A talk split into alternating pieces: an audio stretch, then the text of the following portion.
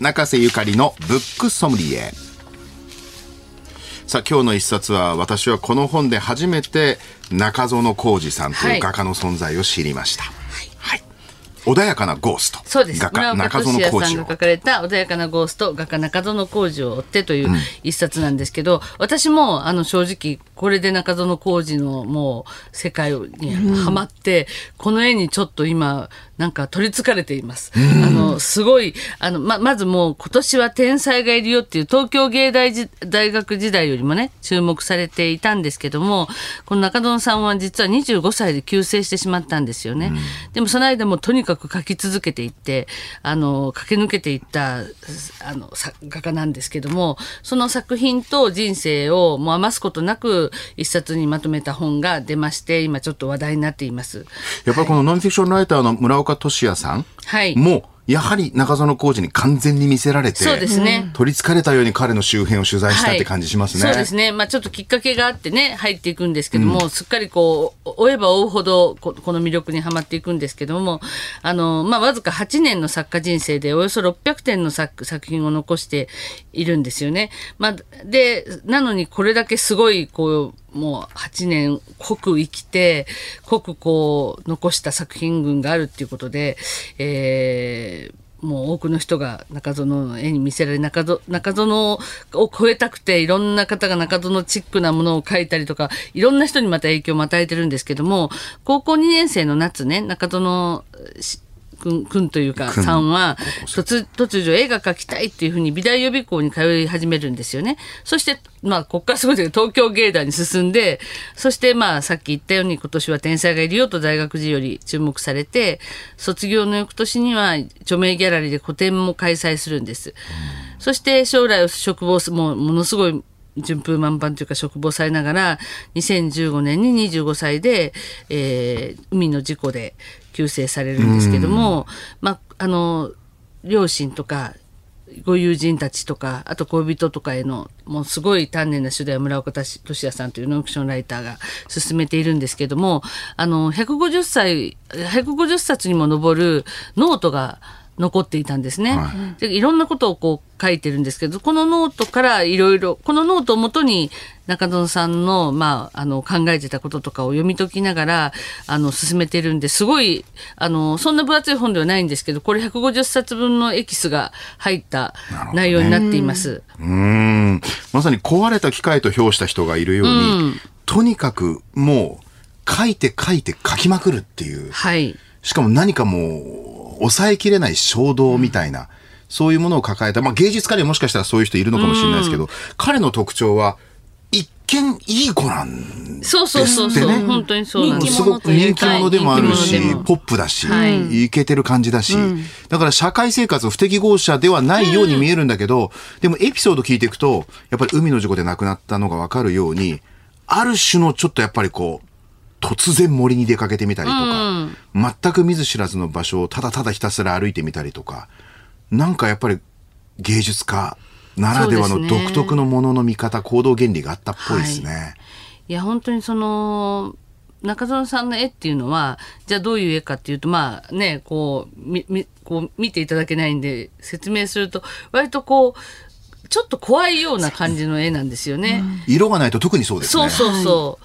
で割とこうなんていうのかな人間なのか幽霊なのかまあなんかちょっとわけのわからないと言言っていい生命体がこううごめいたり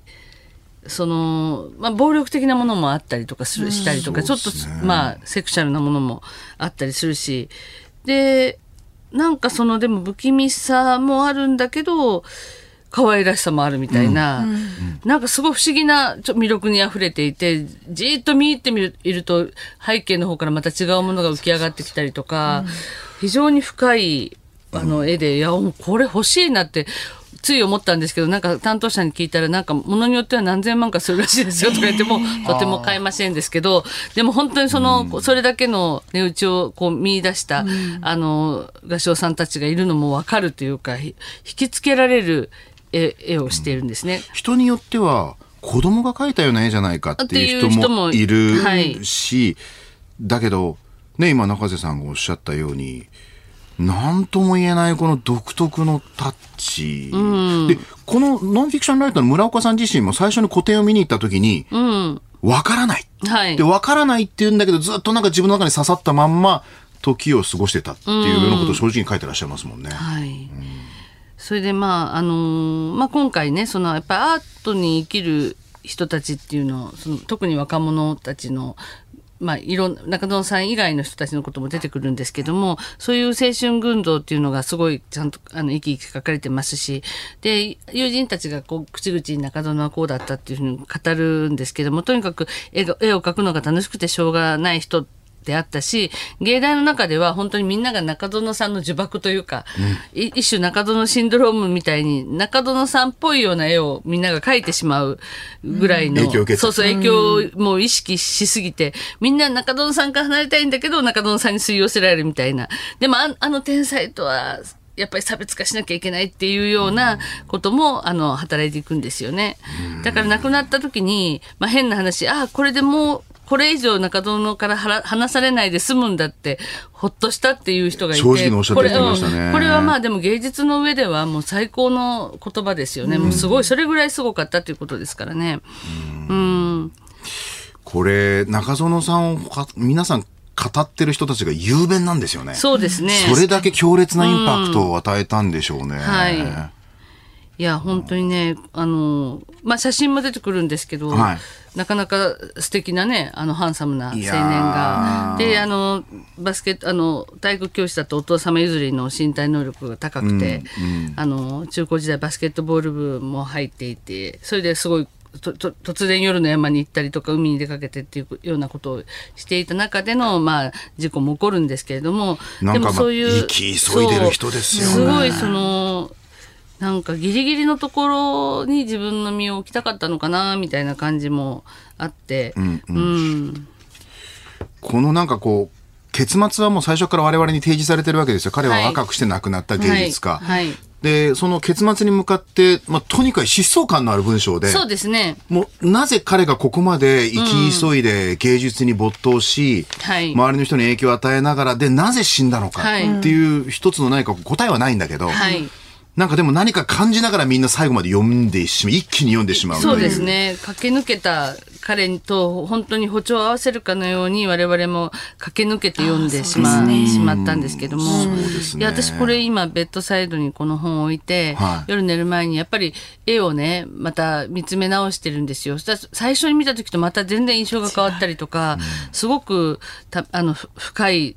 なんなんというかな。あこの絵は本当にね持っておきたい絵だったなって思います、まあだからも持てないからこのこの本でここれを見ることでね満たしてますけど。でもこの本がね、絵を一冊一つ持ってるかのような、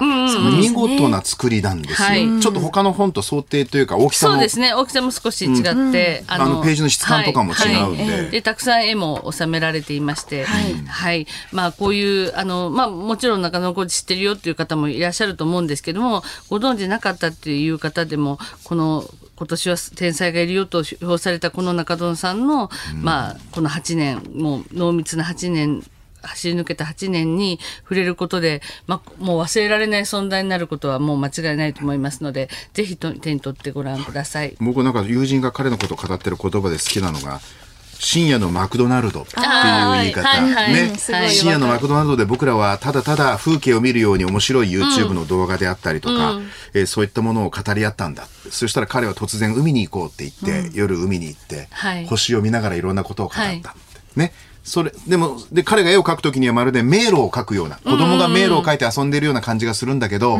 でもそれも含めて全て彼は深夜のマクドナルドという感じがするっていうのがね。いい言葉ですよね。いいね言葉だな。ぁと思って芸術家を表現するときにこんな言葉があるんだと思い本当に、まあ、ましたね芸術家を表現する人たちも芸術家が多いじゃないですか、だからその言葉がちょっと別の、ね、凡庸ではない言葉で立たされている、そういうでそれを非常に村岡さんが丁寧に取材されて、ね。あの素晴らしくまとめられているのであのぜひ読んでみてください。はい。村岡俊也さんの書かれた本、穏やかなゴースト画家、中園浩二を追って、定価3630円税込みで発売中です。えあなたとハッピーのこのコーナーは、えー新刊話題の本のコーナー、三省堂書店有楽町店に新刊話題の本のコーナーの一角に開設しておりますので、そちらでも見ることができます。そして、ブックソムリエやポッドキャストでも、いつでもどこでも何度でも聞くことができますんで、日本放送、ポッドキャストステーション、他各配信サービスでご利用いただけます。中瀬ゆかかりさんのブックソムリエでした。